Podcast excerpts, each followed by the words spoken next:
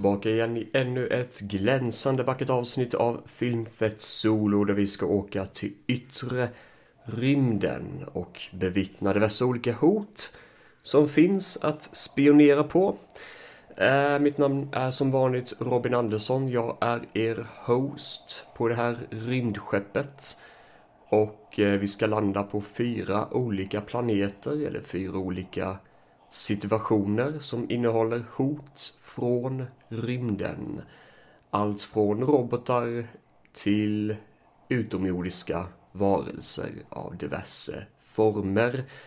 Eh, som ni kanske hör så är jag lite måttligt förkyld idag, men jag hoppas ändå att ni är med på den här resan i vilket fall som helst. För vet ni vad? Vi sätter igång direkt och ska dra iväg till Eh, ja, det är faktiskt vår planet vi ska åka till. Eh, Tellus, planeten jorden, som är vår första destination. Vi har ju alla varit så här på jorden, födda här på jorden, men vad händer om någonting från yttre rymden infiltrerar vårt familjeliv? Eh, det ska vi prata om vid olika tillfällen idag. Ju mer jag tänker efter så blir det faktiskt en väldigt kort resa till utomjordiska territorier, men Eh, vi befinner oss ganska ofta på planeten jorden så det blir en ganska sån här billig variant av utomjordisk resa. Men i alla fall, vi ska prata om Extro. Eller som jag vill kalla den för, jag vill kalla den för Extro. The Extraterrestrial. Men tydligen heter filmen inte så. Nu kör vi! Tony's father has been away a long time. Now he's coming home. Extro has returned. Once a man, he is now something more than human. Indestructible, ever-changing, evil.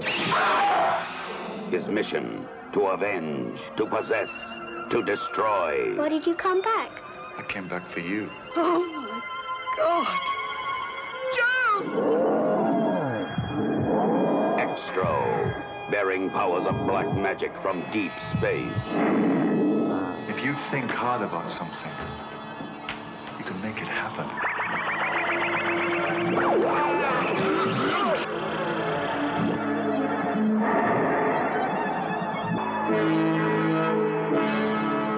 Extro. Some extraterrestrials aren't friendly. From New Line Cinema, rated R. Detta var en av filmerna jag köpte på sci-fi-mässan i Malmö. Och eh, ja, jag var jätteglad att jag hittade den för min kompis Alex, Mr Bigfoot himself. Han har ju pratat väldigt varmt om Extro ett x antal tillfällen och sagt att allt du ska göra är att se den för jag kan inte beskriva det. Och eh, jag köpte den. Eh, någon eh, tysk utgåva tror jag det är, utan text. Men med engelskt tal, thank fucking God. Och eh, resten är ju som man brukar säga historia.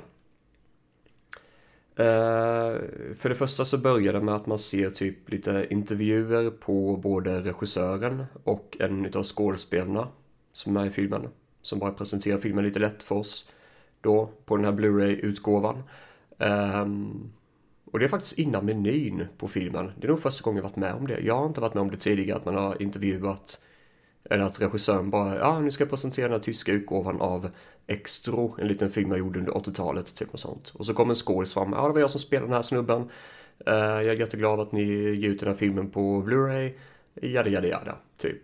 Uh, have a good time, typ och sånt. Och sen dyker menyn upp och jag har faktiskt aldrig varit med om det tidigare. Det är lite småkul. Det är lite mysigt på något sätt, det blir som en upplevelse.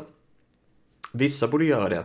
Men vad jag gillar med det här är att det är väldigt kort och konsist och inte blir för länge och utdraget utan det är bara lite trevligt, lite gemytligt sådär.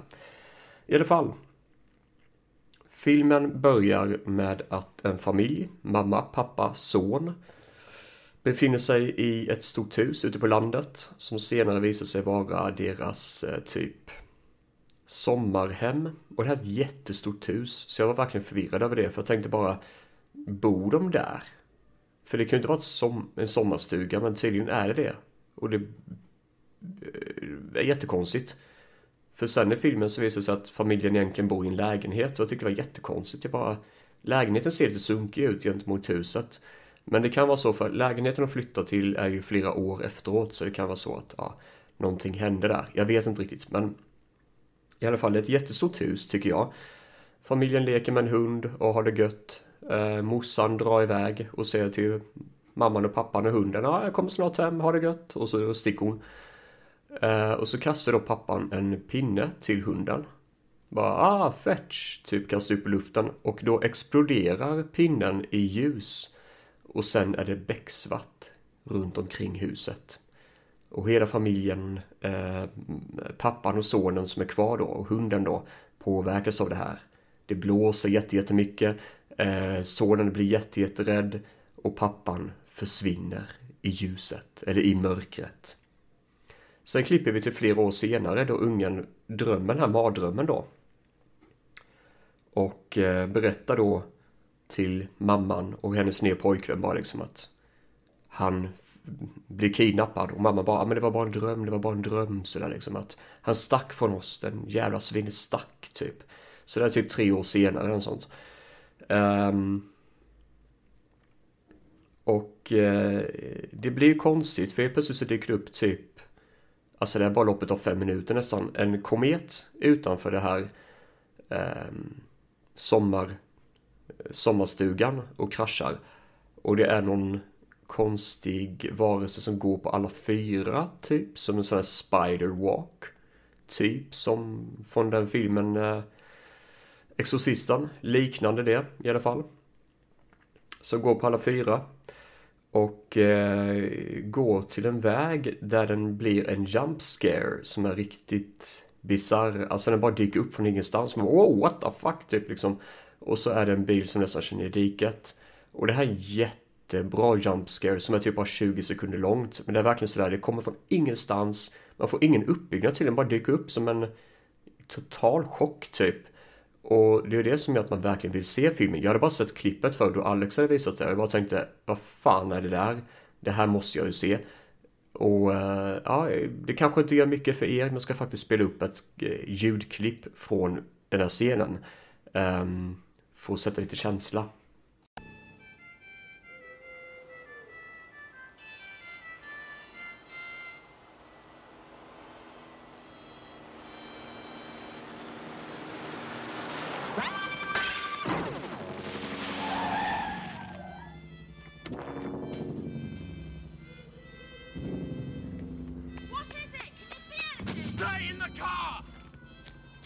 Det är en väldigt effektiv scen faktiskt och ett väldigt effektivt ljud tycker jag också i den här horribla sekvensen. Um, vi får se sonen i familjen då som ser mamman och den nya killen göka, typ de har sex. Han bara dyker upp mitt i natten och bara liksom mamma, Mister, typ han gillar ju inte den nya killen. Jag är rädd, jag drömde något hemskt. För han har nu sett det här i sin mardröm då, den här, det här hemska eh, liksom nedslaget. Och eh, eh, sen så lägger de sonen, men morgonen därefter så ser de att sonen är täckt av blod. Men han blöder ju inte, det är bara blod över hela kroppen typ, över hela hand typ. Och till och med, alltså sonen är inte så rädd. Eh, den nya killen är inte så rädd för han säger typ, ja men eh, han brukar ju gå i sömnen, han har säkert dödat något djur eller sånt. Och en läkare som kommer på besök bara liksom, ja men det, det är sånt som händer typ. Det är bara mamman som är påverkad av det här. Och det är jättekonstigt. Det är verkligen hur konstigt som helst. Jag, jag, tror det beror på grund av dåligt skådespel eller något. Men det är verkligen hur märkligt som helst. Verkligen jättekonstigt. Och jag fattar inte heller, vi får ingen förklaring till varför detta händer, men det är typ som att han har psychic power till den här varelsen som går runt och gör hemska saker. Så ja, det är väldigt, väldigt konstigt. Och sen dyker det upp en karaktär som man känner igen sedan tidigare då.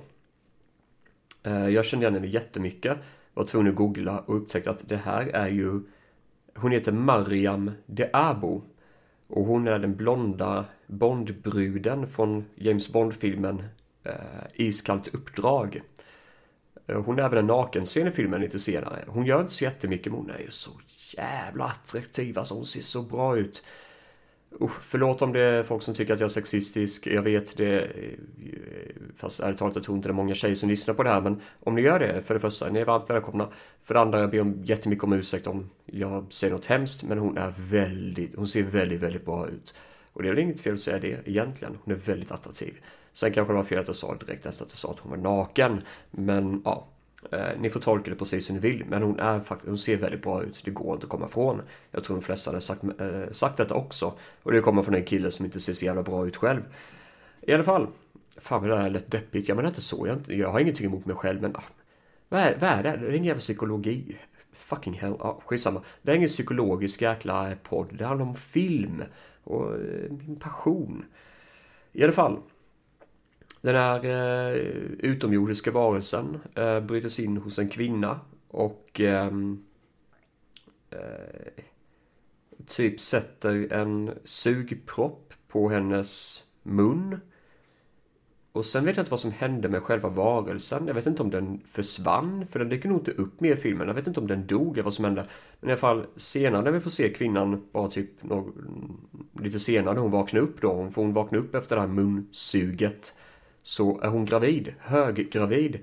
Och eh, hon eh, föder ju ut då pappan till familjen. Pappan som försvann i början, i början av filmen, alltså det är hur bisarrt som helst. Ni hör ju själva, det går... Alltså när man ser det här så bara, ah, nu dyker han upp. Aha, okej. Okay. Um, och eh, det här är inte ens mitten av filmen egentligen, men det, det händer så mycket innan. Det känns jättekonstigt att han inte dök upp tidigare typ. Ja, i alla fall. Ja, han dyker upp. Han har typ minnesförlust eller sånt. Och han tror att han fortfarande bor tillsammans med sin fru och med sin son. Eh, så han försöker träffa dem igen och det blir lite, eh, lite drama där. För det blir lite konstigt. Men sonen är jätteglad att pappan är tillbaka hemma igen. Men pappan kan ju inte komma ihåg vad som har hänt. Men helt plötsligt så... Eh, jag kommer jag, jag kom inte ihåg kontexten av det här men... Pappan typ börjar suga på ungens axel. Och då blir det som en liten böld där som ser ut lite grann som en tutte typ. Så han sitter och suger på ungen typ vilket gör att ungen får mer krafter eller något sånt. Och det är nu filmen Alltså om ni inte tycker den är konstig redan nu, det är nu det verkligen ballar ur. Det var det verkligen det här jag bara tänkte, det här är verkligen det enda filmen saknar och behöver. För från absolut ingenstans dyker det upp en leksaksclown som ungen typ förvandlar till en riktig clown. Typ en sån här liten eh, kortväxt kille. Som skuttar runt och hoppar runt och tjoar och kimmar i sonens sovrum. Och när föräldrarna öppnar upp, är tyst med dig. Typ så är det ingen clown i rummet längre. Men så fort de stänger så dyker clownen upp igen. Och han har ju en sån här jojo med rakblad på. Man kan ju undra om det kommer komma någonstans senare i filmen då. Men i alla fall, uh, ungen har jättekul. Och så är det en granne till familjen som är lite sura på dem. Jag kommer inte ihåg varför. Jag tror hon råkade döda typ. Ungen har ett sån här uh, orm som hon dödar för den hamnar i hennes sallad. Ja, ni hör ju själva, det, det är helt banalt. Det är jättekonstigt. Bara det är ju en väldigt konstig sak. Men så dyker det upp eh, en soldat, en vuxen soldat med plastigt ansikte. Det är ju leksakssoldat typ. Har jag skrivit här. Så det är typ lite Toy Story över det. Men det är vuxen form på den här soldaten. Som typ börjar jaga henne i huset och börjar skjuta mot henne. Eller använder bajonett mot henne. Eller något sånt. Och spetsar sönder henne genom, för hon gömmer sig under en soffa. Eller under en säng och han spetsar henne genom sängen typ med sin bajonett. Och om man inte minns fel så dyker varken leksakssoldaten eller clownen dyker upp igen, det minns jag. Men leksakssoldaten tror jag aldrig dyker upp mer. Så det är också en sån sak man bara, okej. Okay. Det här händer ju. Ja, alltså det är väl egentligen stort sett det som jag har att säga om Extro eh, som jag skrivit ner. Eh, jag minns att den är riktigt mindfuck. Efter att man har sett den så kommer man inte ens ihåg om man har sett en film eller inte för det har varit så jäkla mycket att se. Så mycket konstiga upplevelser. Det är verkligen som en dröm, som en feberdröm. Och det är det jag verkligen tycker filmen lyckas med. Jag har skrivit här att egentligen borde filmens tagline vara Allt och absolut ingenting händer samtidigt. Det skulle nästan kunna vara den svenska titeln. Allt och absolut ingenting samtidigt. Men det hade varit en väldigt lång svensk titel. Men jag hade velat döpa den till det. Extro. Um, ehm, ledsam fa äh, fakta här. Att uh, han som spelar pappan i familjen, Philip Sawyer. Han dog av cancer bara några, något år efteråt. Han var inte så känd men uh, han dog av cancer 89. Han var bara 41 år gammal. Så det är ganska hårt faktiskt. Um, ja, det, det är ganska ledsamt. Men i alla fall, extro, extraterrestrial är en upplevelse bortom det vanliga.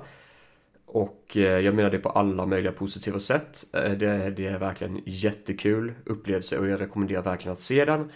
Eh, jag har faktiskt inte mycket negativt att säga om den alls. Det, det är en what the fuck movie. Och sådana filmer är ju jätteunderbara att slå på lite då och då. Så det, det här är en typisk film som passar sci-fi-mässan. De här science fiction-konventerna. Där man vill se det här lite mer udda, lite mer bizarra. Och det som faktiskt har ett innehåll att ge. Och den här filmen är full utav innehåll, bara det att det inte finns någon kontext till det. Men det är det som gör extra, extra terrestrial helt, helt jävla underbar. På alla sorters möjliga sätt och vis. Sen är det ju också typ lite alien-ägg och lite sån här i slutet nästan lite sån här eh, musikvideoliknande visuell prägel på filmen. Och ni som känner mig vet ju om att det där är ju aldrig, aldrig en negativ sak i en film. Det gör ju tvärtom filmen till ett magnifikt mästerverk. Så absolut, spana in Extro. Uh, nu har vi varit på jorden ett tag i det här eh, uh, bizarra äventyret. Så jag tycker vi ska åka ner till 1958, en liten tidsmaskin som har ståendes i garaget här. Och eh, så åker vi till Sverige, närmare bestämt Norrköping. Ehm, I filmen Hotet från yttre rymden. Under kriget fanns det en man som arbetade för underrättelsetjänsten. Hans namn är oviktigt. Men viktigare är det att ta lärdom av hans misstag. Han arbetade hårt och var obrottsligt lojal mot kung och fosterland. Men någonting gick snett. Hamrin ska inte lägga sig i sånt som inte angår Hamrin. Nu kan det gå illa. Han avslöjade konfidentiella uppgifter. Detta fick synnerligen ödesdigra konsekvenser. Extra, extra! Flygande tefat. Hör inte du vad jag säger? Du skriver en dementi, säger jag. Fattar du inte att du riskerar tidningens rykte? Men det måste ju finnas en naturlig förklaring. Jag vet inte. Jag har en känsla av att det är bråttom. Har ni sett den här varelsen? Och varför ska jag ha den, den lilla pistolen då?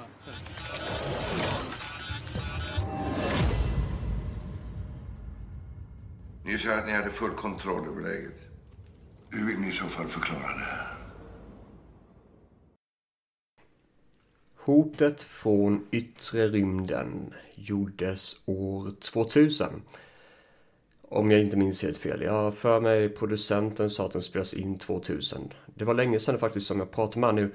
Eh, jag kan berätta bakgrundshistorien i alla fall att jag och Marcus som som sagt var drev Filmfett eller började på med Filmfett var på sci-fi-mässan, återigen sci-fi-mässan för 2000. 14, 15 kanske, och sånt. Och så träffade vi en eh, herre där, eller två killar som sålde en film som hette Hotet från yttre rymden. Och eh, så snackade jag lite grann med dem då. Och så fick vi veta att den här filmen gjordes typ 99 eller 2000. och sånt. Kom aldrig ut på DVD förrän nu. 2013 var det filmen lanserades enligt då baksidan på filmen. Eh, och nu var de på mässan då och skulle sälja lite film. Så vi, vi fick eh, köpa dem signerade såklart. Och eh, någon liten sån här samlingskort tror jag vi fick med. Fast jag vill faktiskt minnas, jag tror inte jag fick något samlingskort på min, för jag har för mig i alla fall att de var slut då. Marcus fick en sån, men jag tror inte jag fick det. I alla fall. Det här är en film som sagt var som producerades i Norrköping. Utspelar sig 1958. Jag vet inte hur man lyckats med det. Jag tror de har hyrt in en massa typ 50-tals, 60-talsaktig stuk med gamla bilar och gamla kläder och så. Det är helt sjukt hur de lyckades med det.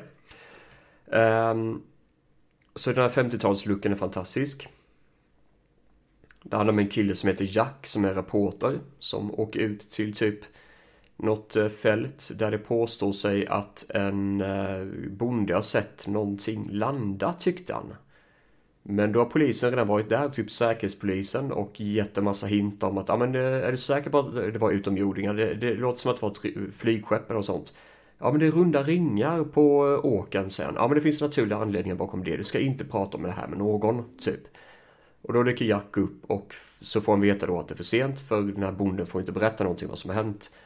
Så Jack åker ut dit mitt i natten istället och då ser han ju ett rymdskepp, ett gammalt heligt tefat som flyger ovanför marken och spionerar lite så när rymdelserna går bort från rymdskeppet då så beamar han upp sig själv i rymdskeppet. Han går in i den här strålen, den här hissstrålen som klassiska ufos brukar ha. Och där så möter han en fight med en liten robotdroid. Eh, droid. Sån här liten äh, jävel. Ser ut som en äh, ja, soptunna i stort sett som åker runt på hjul och har en liten gripklo. Och han lyckas ju fly. Men eh, jag för mig till och med han fick med sig någon bevis på att vad det är som händer. Han tar med sig papper därifrån och sånt. För utomjordingar sysslar ju såklart med papper, likadant som människor gör. Och det är lite utomjordiska tecken och så på det. Men utomjordingarna kommer tillbaka till skeppet och eh, efter att han har flytt och inser det att det ligger en hatt på marken som han har tappat med då hans presskort på sig. Så nu blir han jagad i Norrköping. Hans flickvän blir jagad, hans chef blir ifrågasatt, jag för mig. Och de här säkerhetspoliserna, två stycken som faktiskt är hur jävla roliga som helst, blir också indra indragna i skiten. Alltså det som är så gött är ju det att filmen tar sig stund på att göra de här onödiga, nej, använder citattecken, onödiga relationerna. Att Säkerhetspolisen har scener som egentligen känns onödigt att ha med i kontexten till filmen. Men de bildar ju som god karaktär och jargong mellan båda rollerna så de blir fan roligast att följa. Medan Jack kanske är den torraste i gruppen. Att, alltså att se skådespelarmässigt. Så tycker jag nästan att han, han hade nog faktiskt hållit med om det att de andra skådespelarna gör ett bättre jobb. Och jag tycker faktiskt att eh, det är en mysig film att se.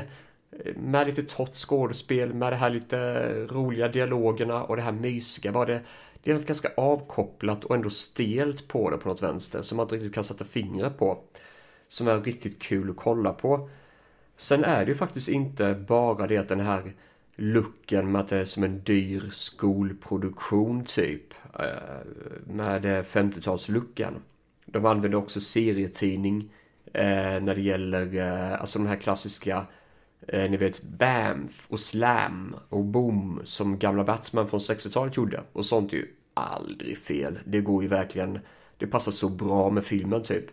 Men det är inte bara det, utan den använder också många roliga karaktärer som en trio raggare. Där eh, Mikael Risebäck är en av raggarna som alltid blir tillsagd att han ska hålla käften.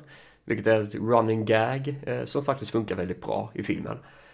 Och eh, han är ju ganska känd, Mikael Risbäck. Jag känner igen honom mest som Ja, det är att säga Kapten Zoom, men det är det ju inte. Det är ju han... Eh... Vad heter han? Kosmos, Dr. Kosmos är det ju. Eh, han, är med, han är med på vallarna nu vet jag. Så jag tror han bor i Halland någonstans. Eh, faktiskt. Sven Volter är ju också med, känd. Eh, eller en av Sveriges kanske kändaste skådisar. Han spelar chefen för den här säkerhetspolisen. Och Kjell Bergqvist spelar chefen för eh, den här eh, tidningsredaktionen som Jack jobbar på. Och så har vi roliga karaktärer som den här tyska professorn. En professor som pratar på tysk brytning som har 800% karisma och engagemang. Men man vet ju inte riktigt hur god eller ond han är. Um, och sen är det aldrig fel med att de här utomjordingarna såklart är gråa med såna här plastiga kläder på sig.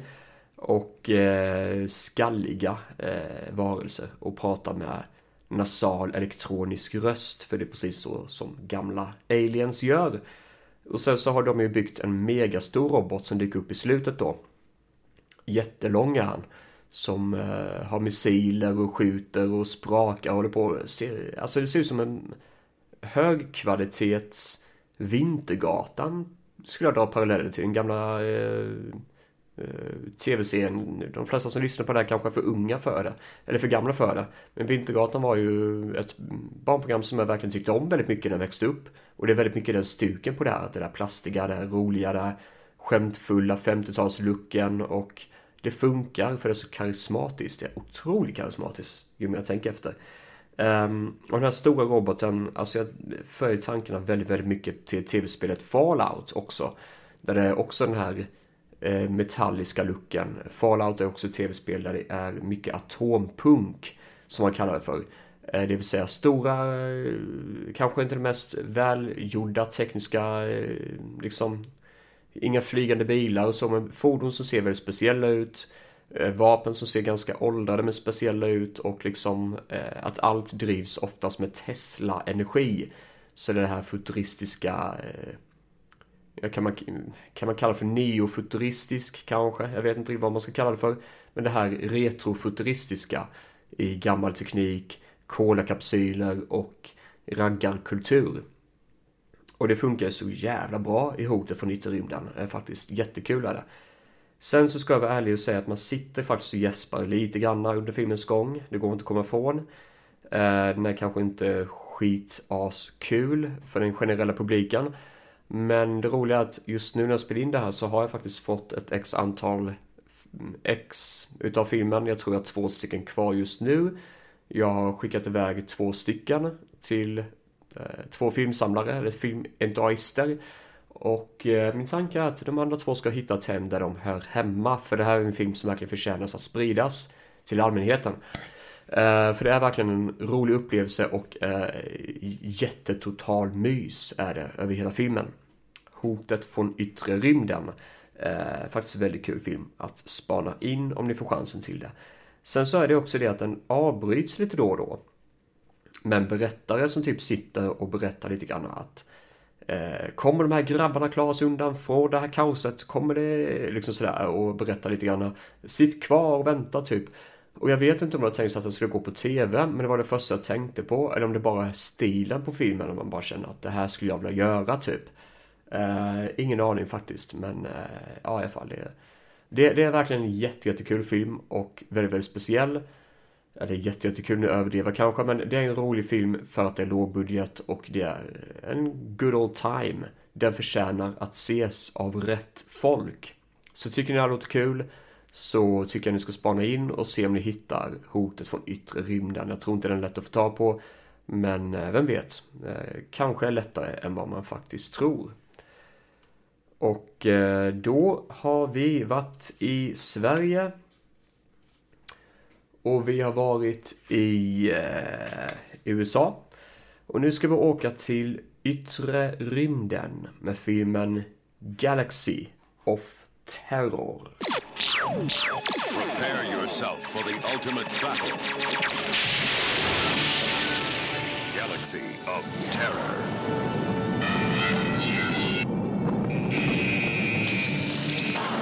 Hell has just been relocated It orbits a burned out star at the edge of the galaxy.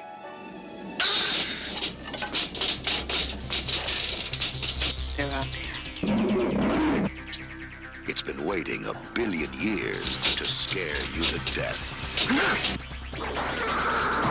Trapped in a living maze of terror. Stranded astronauts Edward Albert and Aaron Moran battle hordes of hideous shadow demons, encounter the razor-sharp living glass, brave the pit of doomed souls, just to discover the only way out is death. Galaxy of Terror. The ultimate horror in space. Vi har pratat om utomjordiska hot och vi har pratat om robothot. Och nu ska vi också prata om utomjordiska hot, men i det här fallet är det lite, lite mer speciellt. Galaxy of Terror gjordes av eh, Roger Corman, är det. Och eh, skådespelarna är då Grace Salbrisky, Sieg Haig. Man är nära att säga ett L där mot slutet. Jag är väldigt glad att jag inte gjorde Sieg, Sieg Haig. Usch, stackars jävel att han har det namnet alltså. Eller hade, han lever ju inte längre. Robert Englund, allas våran Freddy Krueger. Och Ray Walston. Och det tänker ni, vem fan är Ray Walston? Men det är ju en av skådespelarna från Pestens tid. Eh, regissör är då, ja som sagt var, Roger Corman involverad. Men vi har också producenter bakom filmen, eller skapare bakom filmen. Det är James Cameron som står mycket för eh, rekvisita och jag tror det är Alltså sån här, eh, när man tecknar bakgrunden, jag kommer inte ihåg vad det heter nu, men sån här technical departments typ i stort sett. Eh, och Bill Paxton har tydligen hjälpt till också under filmen med att skapa miljön. Galaxy of Terror är en klassisk sån här eh, utomjordisk film. Det är en total alien-kopia. Börjar i början med väldigt mycket sådana gizmoprat och eh, liksom överdriven dialog och eh, som en kompis med mig sa så var han väldigt besviken på det i början för han trodde inte det skulle vara så här. Det är väldigt mycket Star Trek över det. Jag kan ju finna det rätt charmigt men jag förstår att det kan vara väldigt, det passar ju inte in i den här filmen egentligen. Men sen så drar filmen igång på riktigt och varelserna, eller varelserna, människorna på rymdskeppet beger sig iväg. Eh, de åker ju genom rymden och så får de en distress signal. Att de ska landa på en eh, planet. Där det har uppstått någon typ av hot. Och eh, de inser... Jag missade faktiskt den här detaljen. Det är en viktig detalj, men jag vet inte om det är ett rymdskepp. Eller om det är ett laboratorium. Det är kanske en blandning av båda. Som är på den här planeten. Och där är det någonting som stryker runt, tycker en av de här eh, killarna på skeppet. Och han blir skiträdd. Och blir då filmens första offer för det här. Vi ser inte riktigt vad det är, men det är någonting som dödar honom. Eh, resten av gänget tar sig tillbaka till skeppet, men inser att de kan inte sticka för att någon typ av force field håller dem nere. Och de måste hitta ett sätt att eh, stänga av den. Så de åker till en eh, pyramid som finns på planeten och inser det att det är härifrån den här force field-kraften kommer. Men när de ger sig in i pyramiden så inser de att de slåss mot något väldigt mysko. För istället för att vara klassiskt utomjordiskt hot som i Aliens så är det faktiskt eh, eller i Alien-filmerna så är det faktiskt utomjordiskt hot i en annan form. Det är mardrömmar som tar sig formen av folks innersta mardrömmar. Hade jag varit där hade det varit en jätteutomjordisk spindel som hade käkat upp mig. Eh, och eh, ja, hade ni varit där så kanske ni hade hört min röst tala i era öron innan ni förblödde till döds. Så vem vet, ni kanske är på planeten just nu och känner av denna skräcken. I alla fall.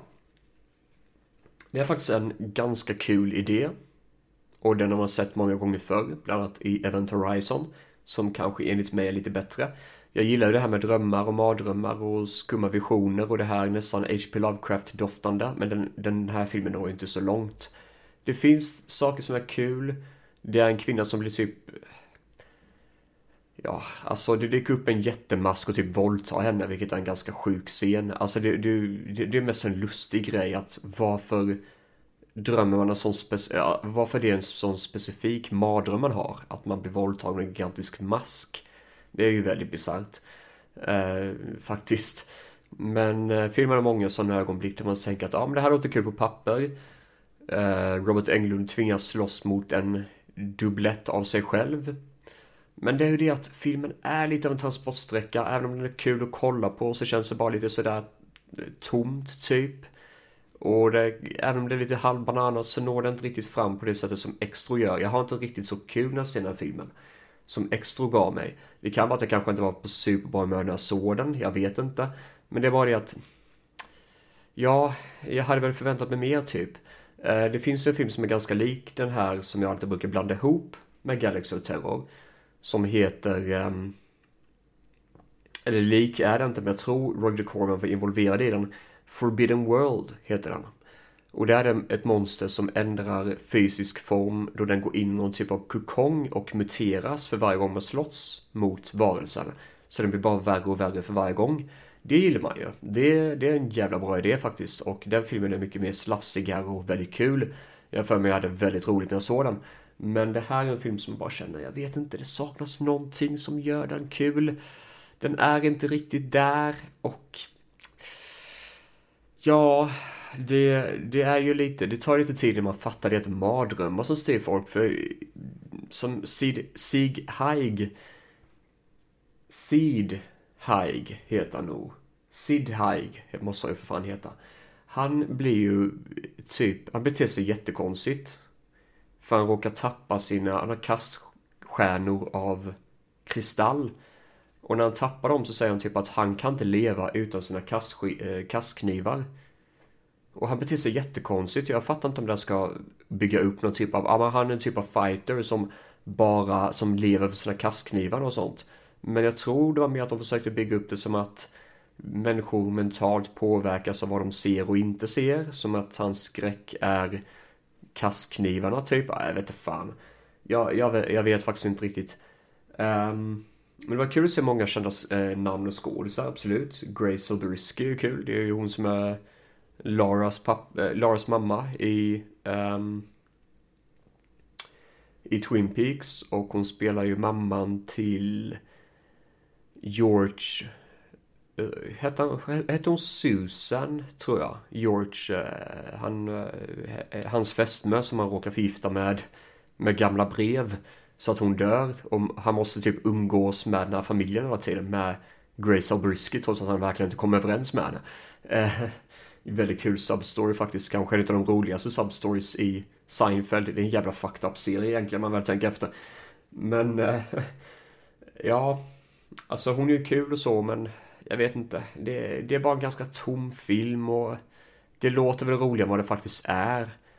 Eh, så ja, jag var väl inte riktigt helt såld på den. Jag vet inte riktigt om man skulle ens rekommendera den, för det låter ju mer kul än vad det är. Men jag tycker faktiskt inte det finns så mycket roligt bananas underhållningsvärde i filmen, ärligt talat. Den är väl solid, eh, solid underhållning för tiden, men inget jag skulle lägga pengar på, Eh, djupa pengar på eller sådär.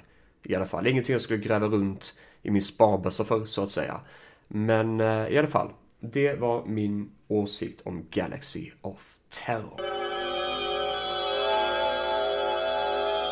In an isolated sector of our solar system, suspended in orbit around the sixth planet from our sun, lies a distant outpost. A technologically perfect world where mistakes are impossible. Because the impossible is unthinkable. It is called Saturn III. This year, the inhabitants of Saturn III are about to experience the unthinkable. A nightmare so perfect it could only have been made by man. Captain, Major, this is my partner. There are only four inhabitants on Saturn III. One of them is not human.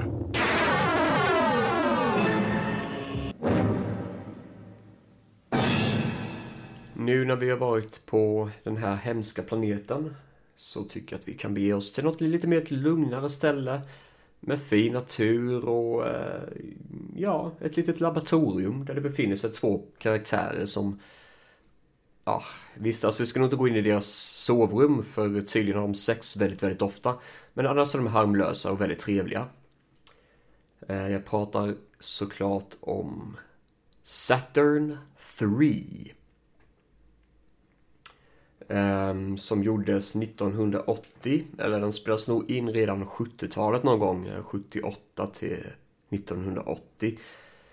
Eh, det var en del drama tydligen bakom filmen och jag ska försöka gå in lite grann mer i detalj om det senare. Men skådespelarna är Farah Fawcett. Hon är en av forskarna på basen. Kirk Douglas, som är den andra forskaren och det är de två som har sex med varandra rätt ofta. Och så dyker det upp Harvey Keitel. Och det är egentligen majoriteten av skådespelarna i filmens gång. Eh, producenten bakom filmen var John Barry. Och jag trodde först att det var musikern John Barry, men det är tydligen han som gjorde mycket av de digitala effekterna till Star Wars. Eh, han fick dock lämna projektet en period, för för mig han var halvt regissör också. Man fick lämna den för han hade hälsoproblem som han senare dog utav. Och sen, jag för mig faktiskt han gjorde under tiden Uh, för det, det, här var ju 1980 den kom ut, så jag tror det var ungefär, ungefär samma tid då han gjorde um, Revenge of a... Nej, inte Revenge of a Sith, det är det ju inte. Men eh, uh, Jedins återkomst kan det varit som han gjorde. Jag har lite dålig koll på min Star Wars lore. Men jag för mig det var tvåan i franchisen på Star Wars. Har jag fel kommer jag bombas med negativa upplevelser, med negativa eh, eh, kommentar, Men jag för mig det var så. Saturn 3 i alla fall. Eh, Farrah Fawcett och Kirk Douglas. Jag har inskrivit ner karaktärernas namn, för vem bryr sig om det? De befinner sig på det här laboratoriet och håller väl på att kolla mycket med, eh, jag tror mycket med plantor och växtliv. Så det är mycket sånt de kollar på och som sex med varandra rätt ofta. Men så dyker Harvey Cartell upp och påstår då att han är någon typ av doktor. Eller något sånt. Eh, uppfinnare är, är nog och han befinner sig där för att han ska göra någon typ av uppfinningsrikedomssak och han måste vara på laboratoriet och de visste om att han skulle komma. Men grejen är bara det att vi som har sett filmen förstår det redan från början att han är inte den han uppger sig vara. För han har dödat en person i sitt labb. Eh, tagit på hans identifikation, stulit någon sak och stuckit iväg till den här, det här laboratoriet då. Och eh, då eh, inser vi att han är inte riktigt den man tror han är. I alla fall, han bygger ihop någon typ av robot som är ganska lång, nästan två meter lång. Och har ett litet huvud. Eh, Jättelitet, nästan som ett kamerahuvud, alltså bara en kameralins typ. Eh, och det är ju den roboten där som man anser då är sin skapelse som han håller på att jobba på. Tydligen så är det så att han kan, han har kopplat in ett chip bakom sitt huvud i sin hjärnbark typ lite grann som i som Dr. Ock gör i Spiderman 2. Så han kan styra den här roboten. Och den här roboten är en del av hans medvetande. Så de delar samma medvetande och samma syn. Vilket såklart inte alls kommer slå bra för den här forskningsinstitutet. Eller forskningsanstalten. Eh, och planeten är ju då namnet såklart på filmen. Det är Saturn 3. Vilket är lite lustigt titel egentligen för det, vi får inte se mycket planeter, vi får bara se själva labbet oftast. Men i alla fall, det var ju en del drama under filmens gång. Det var tydligen så att Farah Fawcett spelade en karaktär som hon tyckte själv var ganska tom på innehåll. Jag har hon sagt efteråt att det var tänkt så att det skulle vara mycket mer, att originalmanuset faktiskt var mycket bättre. Men att det inte riktigt blev som man trodde för folk hoppade av. Och eh, Kirk Douglas var kanske inte den lättaste att jobba med, vill jag minnas. Det var nog han som ville att de skulle ha många sexscener och sånt. Så jag tror det var mycket sånt. Det var ju en sån tid eh, på året så att säga. Eller tid på året, tid eh, överlag under 80-talet och 70-talet. Harvey Keitel eh, får inte ens ha sin originella röst utan det är en röstskådespelare som har dubbat över honom. Vilket är ganska fucked up. Roboten strulade rätt mycket. Det är en cool looking robot. De la jättemycket tid och pengar på den. Jag tror de kostade över en miljon nästan att bygga ihop. Och eh, ja, den fungerar ju väldigt coolt. Alltså jag tycker den är cool att kolla på. Men problemet man ser i filmen också är att den är för stel. För man har byggt upp den här roboten rätt mycket. Man tänker att det är ett stort farligt hot. Och visst, den är intelligent. Men den är ju så jäkla klumpig. Vilket gör att eh, om den knappast ens kan sätta sig på sina knän och bara gå med stela fötter. Då kan man bara putta över den liksom om den faller mot marken och kommer inte upp typ. Eh, och den uppger inte så mycket hot, tycker man. Men samtidigt så tycker jag ändå att det är nog inte riktigt det som är poängen utan poängen är bara mest känslan att det är ett labb. Det är ett hot som kommer komma i slutet. Vi har Harvey Keitel som är psyko. Vi har Kirk Douglas och Farah Fawcett och de får bära filmen typ. Och för mig räcker det faktiskt i ärlighetens namn. Det behöver inte vara mer än så. Det är kanske en ganska tom film innehållsmässigt. Um, inte så bananas som man kanske hade hoppats på, men absolut inget fel om filmen tycker jag. Uh, jag tycker det är en rolig upplevelse. Den är inte så bananas, men det finns ändå någonting där som är ganska kul. Och ja, alltså överlag, jag har inte så mycket mer att säga om den. Det, det är Saturn 3, det, det, är vad det är och det är inget fel med det, enligt min åsikt i alla fall. Saturn 3 får helt klart godkänt utav mig. Uh, jag tycker det är en kul film. Uh, kanske ingen film man behöver se en helg. Men slår man på den vardag så är den då helt klart godkänt och kul för stunden. Kanske kul att se tillsammans med en annan film också efteråt, då den är ändå kanske lite för lång för sitt bästa, men enligt mig lite mer lättsmält av den naturen. Eh, så ta med en polare annars, drick lite bärs, se den här filmen, snacka lite under tiden och ha det gött. Det är en ganska soft film. David Gardner just woke up to a nightmare in his own backyard. But no one will listen. We landed right back there, right behind the hill. No one will believe. I told you he needs psychiatric help. And soon, no one will be left. Dad? Are you okay, Dad? Fine. Because something strange is happening to the people of Willow Creek. Everything's fine now. And David Gardner is about to find out why. David! I'm gonna find my mom and dad! I'm back here!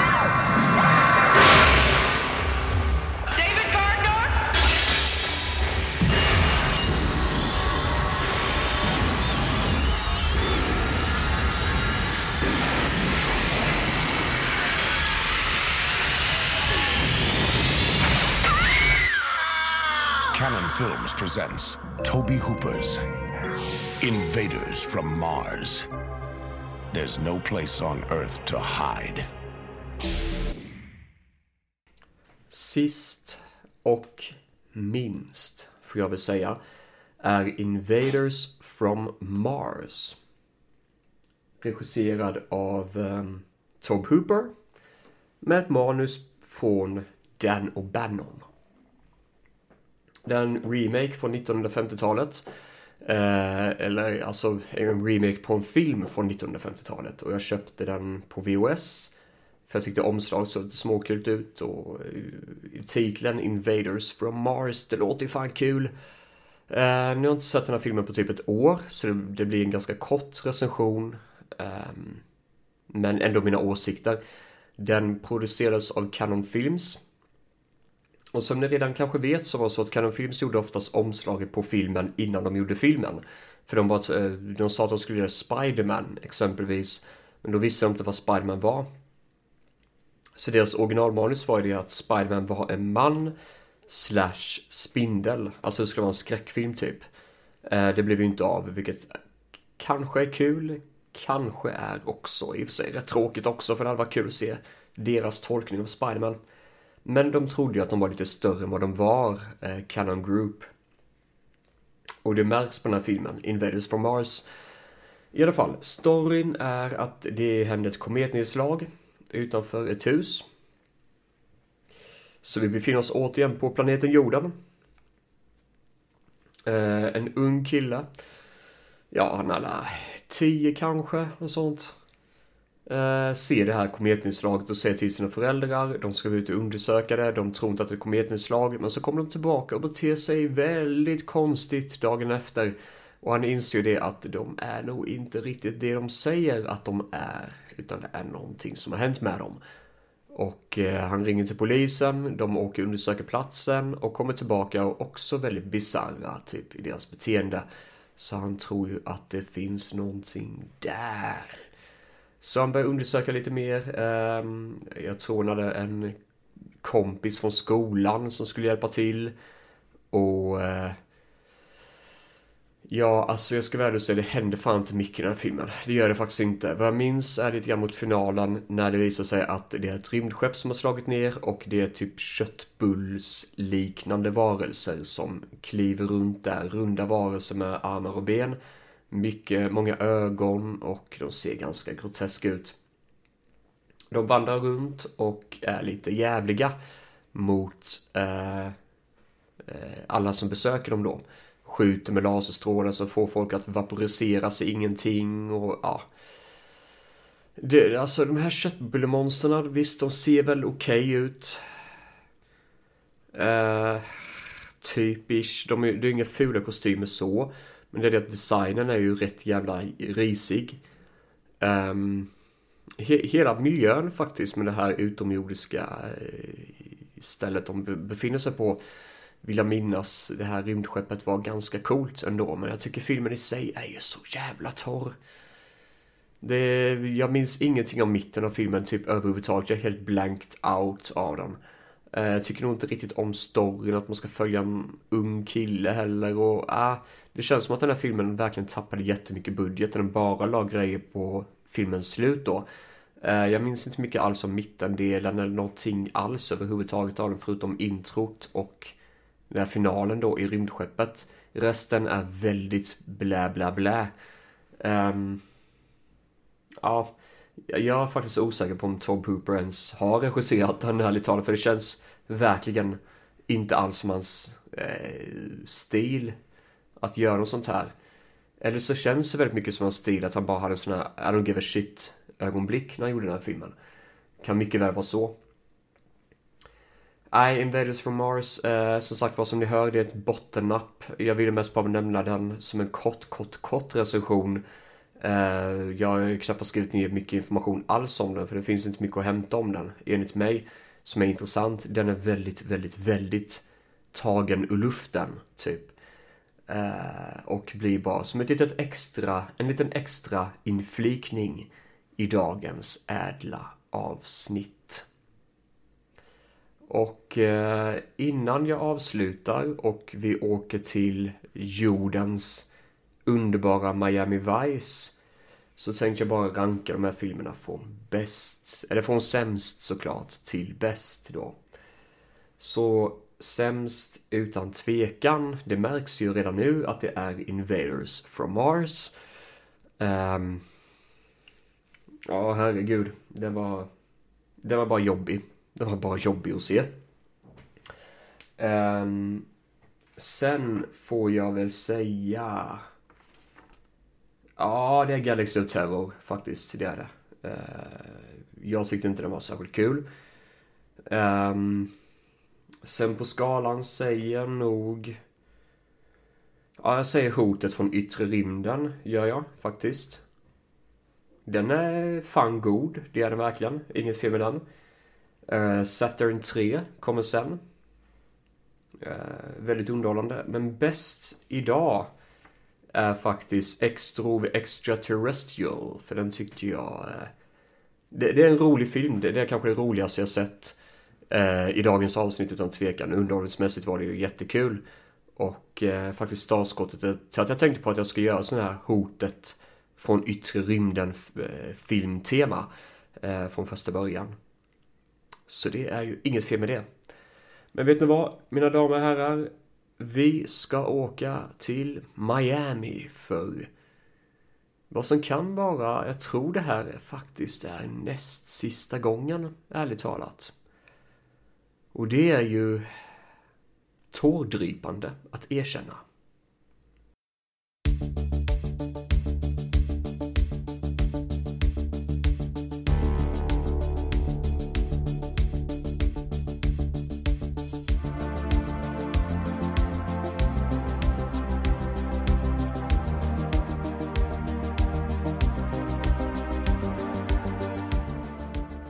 Disk 5 av Miami Vice. Och eh, jag har ju redan sett klart hela serien. Men jag väljer ändå att hålla mig själv på disk eh, 6 då. Till nästa avsnitt. För att eh, varför ska man bryta ett givande koncept? Victim of Circumstances är första avsnittet från disk 5. Och eh, här har vi en karaktär som jag tycker jag känner igen. En skådis i alla fall. Jag tror det är han som är gubben i första Puppet Master som dyker upp här. Annars har vi också Jun, John Lugizamo och Sandy Barkley med i avsnittet. Och Sandy Barkley, aldrig något fel med honom. John Lugizamo, så jävla härlig. Men tyvärr är avsnittet lite sådär som vanligt. Um, Polisstyrkan ska infiltrera en nazistisk organisation. Efter en brutal eh, shootout i en diner. Där de upptäckte det att en av offren var en överlevare från andra världskriget. Och eh, de upptäcker det att ytterligare ett offer senare som också var med med massaker var också en överlevare. Så de drar ju ett och ett tillsammans och inser att det är någon typ av rasistisk grej på G. Och eh, till slut så får de då veta att det har någonting att göra med nazistorganisation. Um, ehm. ja, det är en väldigt cool diner shootout utan tvekan. Det är en häftig scen. Och det är en liten twist i filmen, eller i avsnittet, som gör att Victim of Curse and Stances ändå blir lite kul. Lite halvroligt sådär. Uh, vi får även en fight i en talsal. När uh, nazisterna gör intrång på Eh, någon judisk eh, liknande tal som hålls av en judisk organisation och eh, ja, det blir fight typ. Men annars överlag väldigt billig serie. eh, och det märks, eller avsnitt, och det märks verkligen när man har filmat Sonny Crockett när han ska gå upp för trappan till en talsal, eller något ty ty typ av rum är det. Utomhus. Och kameran följer efter honom lite grann, alltså eh, följer efter hans rörelser. Men så har någon bestämt sig att vi klipper in vi ramar in det här som att det är en person som sitter i en bil och kollar ut genom rutan och ser um, Sonny Crockett gå upp för trappan. Men de här, två de här två delarna, att man har gjort den här ramen av en bil och flyttat kameran när Sonny Crockett går upp för en trappa, ser så jävla B ut. Det är som att när man kollar på typ, ni vet, övervakningsbilder, alltså att ens försöka förklara det blir jättesvårt, men när man kollar på övervakningsbilder av typ ett rum och den ska spela upp en scen som man har sett tidigare i filmen säger vi, eller i avsnittet, whatever. Och man använder exakt samma bild som vi har sett, alltså sådär att man återanvänder exakt samma kameramaterial. Det är exakt samma sak. Det är väldigt svårt att förklara men det ser väldigt B ut. Jag tror till och med det finns något typ av tekniskt uttryck för det. Men det är en av de sakerna jag hatar mest med billig skit. När man återanvänder bara för att man kan inte få det att se realistiskt ut typ. Ah, jag, jag, var väldigt dålig på att förklara för det där. Jag ber om ursäkt för det, men hatar det. Victim Curse Stances, jag minns inte mycket av avsnittet generellt och det är väldigt lättglömt. Eh, jag vill minnas också att Victim of Curse Stances är det sista offentliga avsnittet som eh, sändes av Emma Vice innan serien bestämde sig för att släppa sista avsnittet, Free Fall. Så de uppkommande fyra avsnitten som jag kommer att prata om eller två av dem som jag kommer att prata om idag, sändes inte på tv back in the day, utan de sändes efter finalen som sådana extra eh, avsnitt som kallades för Lost Episodes. Och eh, ja, det är, eh, ja, hit and miss kan man väl säga. World of Trouble är det första Lost Episode. Där en vapentestare från företaget Systex håller på att testa ett nytt coolt vapen som kan tydligen skjuta strålar som gör typ att saker och ting exploderar. Låter jätte sci-fi men det är coolt att kolla på i fall. Uh, och uh, i ärlighetens namn det har varit så mycket sci-fi på sista tiden i Miami Vice så jag är fan inte av, alltså överraskad över det. Um, men så är det att företaget rånas av smugglare. Och eh, det blir en cool shootout när det här vapnet stjäls, vilket är rätt synd för då vet man att man brände alla pengar på det. Som vanligt. Sen så dyker en gammal skurk till tv-serien upp. Eh, Al Lombard, som han heter. Och Al Lombard är ju en före detta gangster som vill vara hederlig igen, men Crockett och Tubbs är osäkra på det. De har skyddat han en gång tidigare vid en vittnes eh, tillfällighet som ett jättebra avsnitt och nu är han tillbaka i Miami. De trodde nog han var död innan, hör för mig. Men han dök upp och lever. Och det är ärligt talat allt jag skrivit om avsnittet World of Trouble. Eh, jag kommer ihåg att det var någonting om vapensmugglare och lite sån här skumma eh, deals på gatan typ. Men eh, som sagt var det enda som är coolt är den här shootout-scenen i början av avsnittet. Då man tänker att oh, de har snott ett häftigt vapen. Men eh, ja, precis som man tror med Miami Vice så blir det inte mer än så, tyvärr. Jag vet att Alan Bard får ett bra avslut i alla fall på den karaktären. Jag tycker om den karaktären rätt mycket, men helvete vad man zonar ut på säsong 5 av eh, Miami Vice. Eh, sista avsnittet är Miracle Man. Och det här trodde jag faktiskt skulle vara jättejobbigt att kolla på. Men konstigt nog är det faktiskt inte det. Miracle Man handlar om en gubbe som är lite småtjock. Han är inte världens starkaste. Han har på sig en jätteful superhjältekostym, springer runt och presenterar sig som Miracle Man. Och han ska sluta folk från att eh, ta droger och hålla på. Eh, Mammy Vice kommer i kontakt med honom och tycker han är jättelöjlig och borde lägga ner. Men han flyr och ställer alltid till trubbel för dem i vilket fall som helst. Sen så kommer twisten då i avsnittet då Tubbs och Crockett får veta det att den riktiga killen bakom eh, eh, Miracle Man heter Georgie Esteban. Och han är egentligen manodepressiv och har varit inlagd på psykakuten. På psyket. Och eh, har problem själv, eller har haft problem själv med kokain. Vilket gör att han eh, såklart har en väldigt, väldigt komplex karaktär egentligen. Det visar sig också att han är kusin till Issy, den komiska karaktären i Miami Vice. Eh, som eh, polisen alltid brukar fråga efter om information på gatan för Isse har koll på allting. Um, och det är också en sån sak som är jätteintressant för Isse börjar jobba mycket med Georgie Esteban.